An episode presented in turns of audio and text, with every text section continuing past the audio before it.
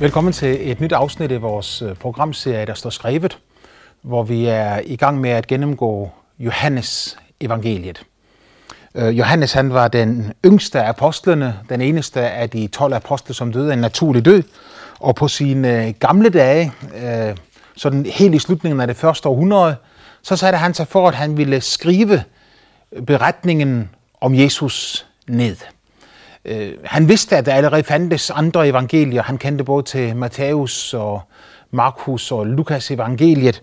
Men øh, han siger selv i slutningen af sin, øh, sit evangelium her i kapitel 20, vers 30, endnu mange andre tegn, som ikke er nedskrevet i denne bog, gjorde Jesus for øjnene af sine disciple.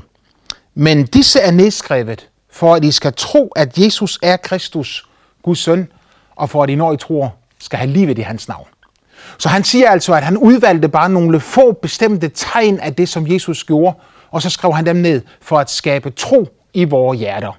Han skriver om Jesus på en mere intim måde end nogen af de andre øh, forfattere gør. Øh, han fortæller os øh, beretninger om Jesus, når han samtaler med enkeltmennesker, enkeltpersoner, og vi får nogle taler, som Jesus han holder øh, beskrevet på en meget inderlig og varm måde. Det er derfor, vi vældig ofte opmuntrer mennesker til, at hvis de vil begynde at læse i Bibelen, så er Johannes evangelium et fremragende sted at begynde. Øh, det handler om tro, og det handler om liv. For han siger jo, at jeg har skrevet disse ting ned, for at I skal tro, at Jesus er Kristus, Guds søn. Men så får jeg han til, at I, når I tror, skal have livet i hans navn. Jesus kom ikke til verden for at give os en ny tro alene. Han kom ikke til verden bare for at give os en overbevisning om forskellige ting. Han kom ikke for at give os en religion. Han kom for at give os liv. En himmelvid forskel på døde ting og levende ting. Døde ting, som ikke kan føle, mærke eller bevæge sig, men levende ting, som føler, mærker og bevæger sig. Jesus kom for, at vi skulle have liv. Vi så i vort forrige program, hvordan at øh, i Johannes 10.10, 10, Jesus han siger, at jeg er kommet for, at I skal have liv, og liv i overflod. Og samtidig så siger han, at der er en tyv, som kom for at stjæle, slagte og ødelægge. Uh, han identificerer selv tyven som djævelen, som kun er ude på at ødelægge og ruinere det, som Gud elsker allerhøjest, nemlig mennesket. Djævelen kom for at stjæle, stjæle glæden, freden, hvilen, roen fra mennesket, begejstringen over livet i det hele taget. Det kom han for at stjæle, for at slå ihjel og bare ødelægge alt det, som Gud elsker. Men Jesus kom for, at vi skulle have liv. Og ikke liv sådan, så vi lige kunne holde det ud, men liv i overflod. Liv i overflod. Altså et sprudlende liv. Liv, der fylder så meget, at det flyder over. At det er mere end nok, ikke kun til os selv, men også så vi kan give til andre mennesker og velsigne andre mennesker med det liv, vi selv har. Mennesker med overskud var det, som Jesus kom for at skabe. Og enhver, som tror på ham, kan få lov til at opleve dette som en realitet i sit eget liv. Vi er så i dag kommet til kapitel 11 i Johannes evangelium. Og det står helt i kontrast til kapitel 10, for i kapitel 10, der taler Jesus om sig selv som den gode hyrde, og han taler om sig selv som den, der kom for at give liv og liv i overflod. Men i kapitel 11, der begynder det med, at øh, der var en mand, som lå syg. Hans navn var Lazarus. Han kom fra en lille landsby, der lå lige i nærheden af Jerusalem, sådan en lille øh, små tre kilometer fra, fra Jerusalems byport lå Betania. Der boede også øh, øh, Lazarus søstre, Martha og Maria, de boede alle sammen i samme hus. Han lå syg, og det var altså ikke bare sådan, at Lazarus han havde en forkølelse. Øh, det var ikke bare sådan, at han havde ondt i lillefingeren eller et eller andet sted i kroppen. Men den sygdom, som han havde, var en fatal sygdom. Det ved vi, fordi at de sendte øh, bud til Jesus og, og var meget nervøse. Og, og budet, da det kom til Jesus, var, Herre, den du elsker, er syg. Jesus var på den anden side af Jordanfloden. Det var det, vi så på sidste gang, at øh, efter at Jesus havde talt om sig selv som den gode hyrde, og øh, talt om Gud som sin far, om at hvordan ham og Gud, de var et, øh, så blev jøderne meget vrede på Jesus, så Jesus han øh, øh drog bort fra Jerusalem for at være i fred et stykke tid. Øh, Martha og Maria og Lazarus, de vidste, hvor han var henne, så de sender bud over på den anden side af Jordan til ham og siger, Herre, kom til os. Øh, Jesus havde været gæst i Martha og Maria og Lazarus' hus mange gange. Han kendte dem rigtig godt. Han kalder Lazarus for sin ven. Han havde nyt fællesskabet sammen med dem mange gange. Øh, Lukas fortæller os, hvordan at Jesus engang, når han besøger Øh, deres hus, øh, så sidder Maria ved Jesu fødder og lytter til hans ord, mens Martha hun er travlt ude i køkkenet med at øh, ordne alt klar til middagen til Jesus. Og hun kommer faktisk ind til Jesus og så siger til ham, sig til min søster, hun skal komme og, og hjælpe mig, for jeg har travlt. Hvor til Jesus han siger, at Maria har valgt den gode del, og den skal ikke tages fra hende. Han elskede det, når mennesker ville lytte til ham, og når mennesker havde lyst til, at det liv, som var i Jesus, også skulle få lov til at komme videre ind i dem. Så Jesus var en god ven af denne familie. Øh, nu var øh, Lazarus syg, og det er meget interessant, at når Lazarus er syg her, så er det, som de gør reaktionen i familien, det er, vi må have fat på Jesus. Øh, vældig interessant, fordi at øh, de har jo set Jesus gøre mirakler, tegn og under. Øh, vi læste i kapitel 2 om, hvordan at Jesus forvandlede vand til vin. Vi læste i kapitel 5 om, hvordan en mand, der havde været lammet i 38 år, fik sin fulde førlighed tilbage og begyndte at gå på grund af et guddommeligt mirakel. Vi læste i kapitel 9 om, hvordan en mand, der var født blind, fik sit øjesyn tilbage igen. Et skabende, kreativt mirakel, hvor Gud igennem Jesus gav ham synet tilbage igen, så han kunne se. Alt det, der havde søstrene oplevet, så de vidste, at Jesus var i stand til at helbrede de syge, og de havde stor tiltro til Jesu godhed, barmhjertighed og empati, så de sendte bud efter Jesus. En rigtig god ting at gøre, et valg man træffer, et valg, som træffes af mennesker, som har håb og tro på, at Jesus både kan og vil forandre deres situation. Måske du, som sidder og lytter til det her program i dag, øh, og ser på det her program, at du øh, har nogle problemer og nogle vanskeligheder i dit liv et eller andet sted. Det kan være sygdom, det kan være psykisk, det kan være økonomisk, det kan være relationsmæssigt, det kan være med dig selv. Øh, du kan altid sende bud efter Jesus. Jesus er i stand til at forvandle en hvilken som helst situation. Han kan gøre det. Og udgangspunktet for at opleve Guds kraft i dit liv, det er altså, at du inviterer ham ind i dit liv. Du kan sige, Gud kan jo bare gøre det, hvis han vil. Men Gud vil gerne. Øh, Gud har jo bevist, at han gerne vil. Hvorfor skulle han ellers sende sin egen søn til jorden og lade ham blive født af en jomfru? Hvorfor skulle han sende sin egen søn til jorden, for at han skulle lide døden på Golgata Kors for vores skyld, hvis ikke det er et udsagn om et bevis på, at Gud frygtelig gerne vil gribe ind i dit liv. Lazarus var syg. Onde ting sker for gode mennesker. Jeg kan ikke sige det tydeligt nok, at sådan er det bare. Vi lever i en ond verden. Der er rigtig mange mennesker, som tror, at de onde ting, der sker, det er noget, man har fortjent. På en måde så har mennesket fortjent det onde, der sker. Mennesket som helhed. Fordi det er mennesket, der har inviteret ondskaben ind på planeten. Øh, Gud satte mennesket i fuldkommende omgivelser.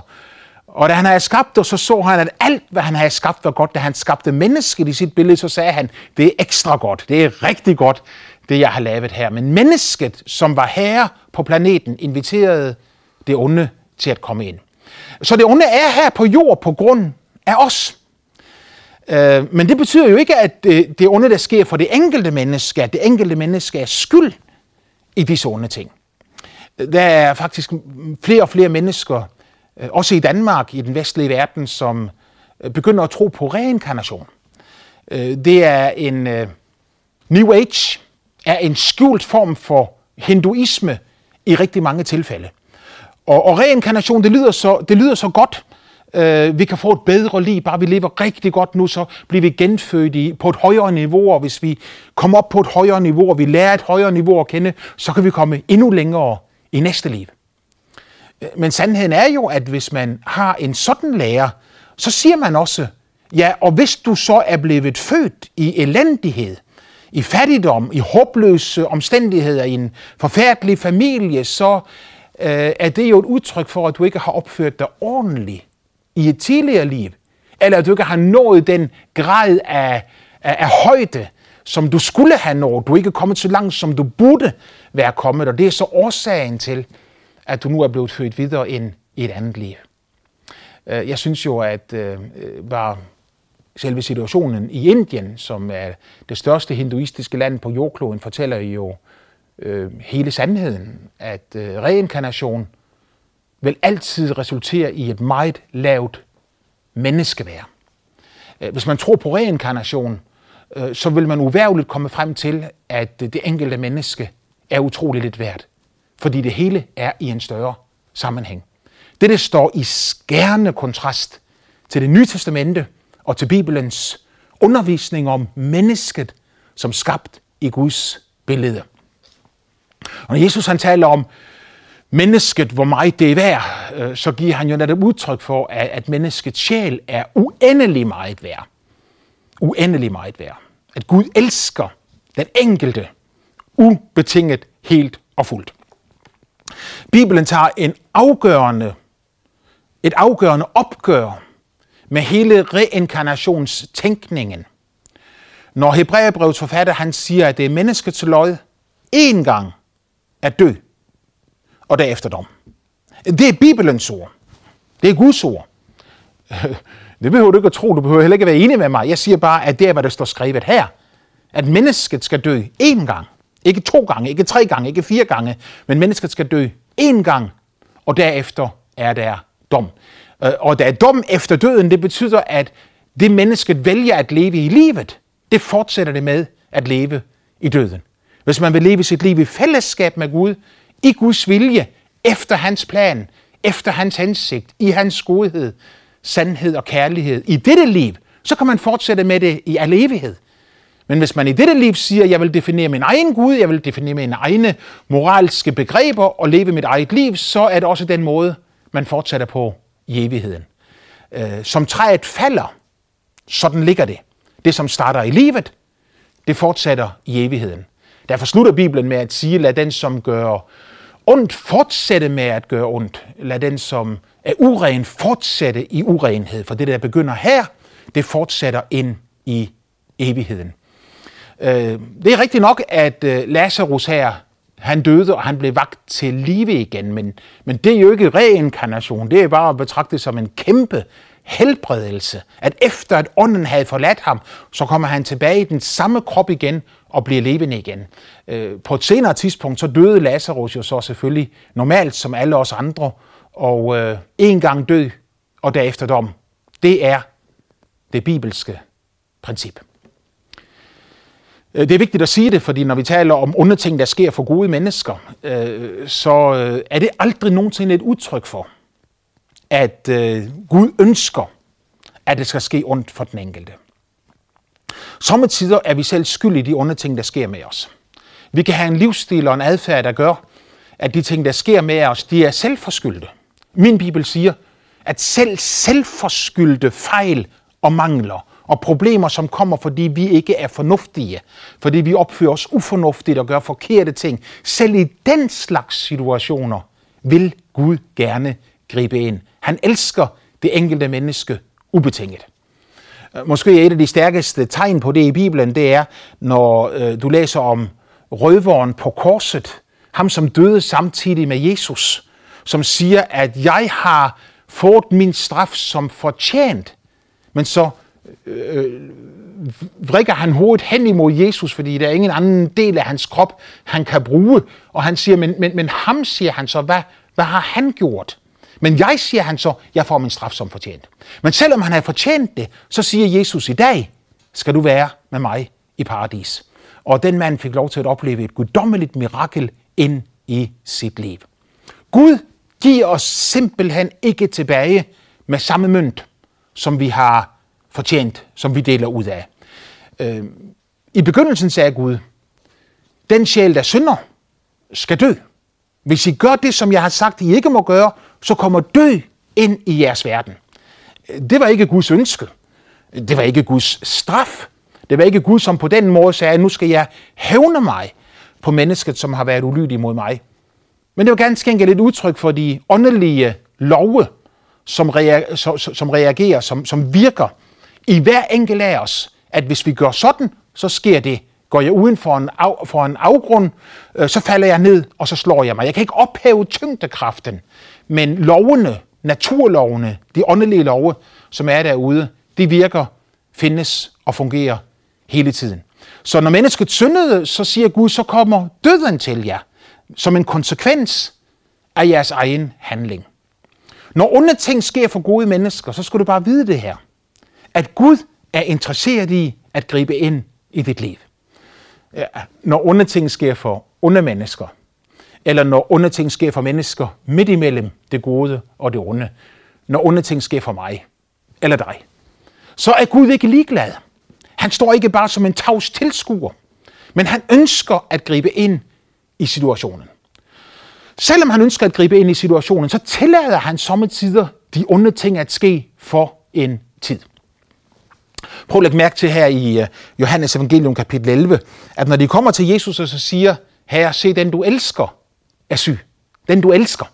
Og, og nogle få vers senere, så står der, at Jesus elskede Lazarus, Maria og Martha. Så han, han var ikke vred på dem. Han, han havde ikke noget imod dem. Han var ikke ude efter dem. Den du elsker er syg. Så svarer Jesus, denne sygdom er ikke til døden, men for at Guds herlighed kan åbenbares ind i hans liv, og at Guds søn kan herliggøres ved ham. Denne sygdom er ikke til døden, sagde Jesus. Stærke, klare og tydelige ord. Øh, hvis jeg havde stået ved siden af og lyttet til, at Jesus sagde de ord, så ville jeg have trukket vejret dybt og sagt, ah, åh, oh, er det dejligt. Lazarus er syg, men han skal ikke dø, for Jesus siger, at denne sygdom er ikke til døden. Øh, det illustrerer måske rigtig fint, hvordan vi mennesker, vi ofte fejlfortolker det, som Gud gerne vil gøre, og det, som Gud han siger ind i vort liv. Denne sygdom er ikke til døden, sagde Jesus. Og så går der bare nogle få timer, så er Lazarus død. Lazarus, vores ven, siger Jesus nede i vers 11, er sovet ind. Men jeg drager hen for at vække ham af søvne. Da sagde disciplene til ham, her er han sovet ind, så kommer han sig. Men Jesus havde talt om hans død. De andre mente, at han talte om søvnens hvile. Så sagde Jesus rent ud til dem, Lazarus er død. Lazarus er død. Hvordan hænger det sammen? At Jesus det ene øjeblik kan sige, denne sygdom er ikke til døden. Og i næste øjeblik, så står der, Lazarus er død. Igen har jeg stået ved siden af at lytte til det her, så har jeg først følt en voldsom hvile komme ind over mig. Åh, oh, Jesus han siger, at han skal ikke dø. Og så går der bare ganske kort tid, så sker det modsatte af det, som Jesus sagde. Lazarus dør faktisk.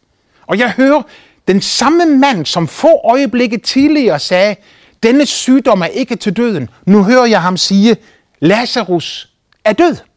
Det er jo lige før, man kan miste troen på den mand. Og det er jo netop sådan noget som dette her, der får rigtig mange mennesker til at sige, Bibelen er fyldt med fejl. Den er fyldt med modsigelser. Det ene øjeblik, så siger den det ene, det næste øjeblik, så siger den det andet. Øh, det er klart, at der kan være ting i Bibelen, som er svære at forstå. Men her ser vi, hvordan at Jesus han profeterer, når han siger, Lazarus, han siger, denne sygdom er ikke til døden. Så beskriver han afslutningen af forløbet. Øh, vi som er så kortsynede, at vi kun kan se ind i de næste fem minutter, vi tænker selvfølgelig, når Lazarus nu er død, så er det profetiske ord, der kom fra Jesus, ikke gået i opfyldelse. Øh, Bibelen siger, at hvis en profet siger noget, det ikke går i opfyldelse, så er han ikke en profet, der er sendt fra Gud. Så nu begynder jeg med al mine bedømmelser, og jeg finder ud af, at Jesus er ikke sendt fra Gud. Men det er jo fordi, jeg begynder at gribe ind i en situation, før den er færdig. Jeg begynder at bedømme en, en, en kunstmalers maleri, når han har sat de første fem streger på lærredet. Og så står jeg ved siden af med armen over kors, og så siger, nej, hvor bliver det grimt. Nej, hvor bliver det grimt. Øh, hvorfor ikke bare vente til kunstmaleren er færdig. Og så når han er færdig, og han har sagt, så nu er jeg færdig, hvordan ser det så ud? Og så bedømme billedet på det tidspunkt, og ikke undervejs. Undervejs kan vi blive rigtig, rigtig skuffet. Den skuffelse kan, kan sommetider gå så dybt ind i mennesket, at det mister troen. Jeg har kendt mange mennesker, som har vendt ryggen til Jesus og ryggen til kristendommen, fordi de havde nogle forhåbninger og drømme om noget, som skulle ske. Og så skete det ikke alligevel. Jeg har en lille mistanke om, at der er nogen, der lige nu sidder og ser på mig, som har det netop på den måde der. At der var en gang, hvor du var en brændende kristen, og hvor du havde tro, og du tænkte, at alle ting er mulige. Men så var der et, et, et ord, som kom til dig, et løfte, som kom til dig.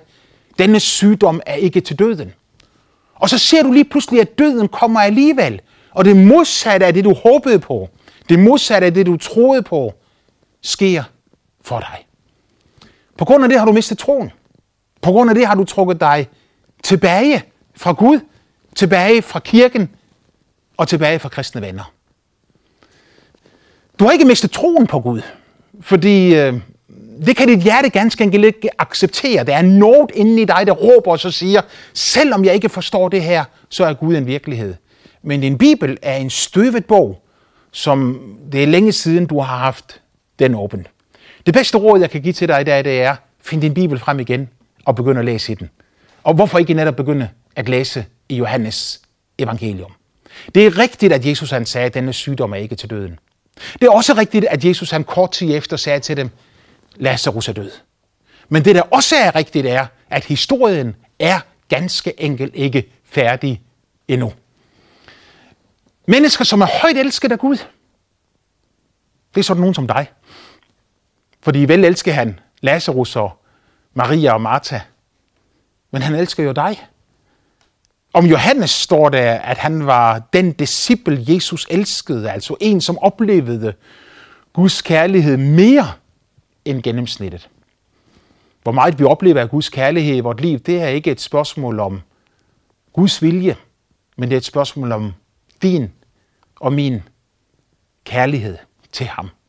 Hvis vi længes efter ham, hvis vi rækker ud imod ham, hvis vi søger ham, så vil han komme til os. Og, og, og, og han elsker os, også selvom vi ikke gør disse ting. Men, men hvis vi gør disse ting, så kan vi få lov til at opleve hans kærligheds overvældende og overstrømmende magt i vores liv. Hvad jeg siger til dig i dag, det er, at de onde ting, der er sket for dig i dit liv, er ikke sket, fordi Gud er vred på dig. Åh, siger du, du kender jo ikke mig, Bruno. Hvordan kan du sige det? Fordi jeg kender ham. Jeg ved, at Gud ikke gengælder ondt med ondt. Øje for øje, tand for tand. Ja, det var loven. Det er retfærdigheden, som taler på den måde. Guds retfærdighed er, Jesus, han tager al straffen på sig, øje for øje. Din synd på ham, hans retfærdighed på dig. Dine overtrædelser på ham, hans renhed, hellighed på dig. Det er Guds retfærdighed.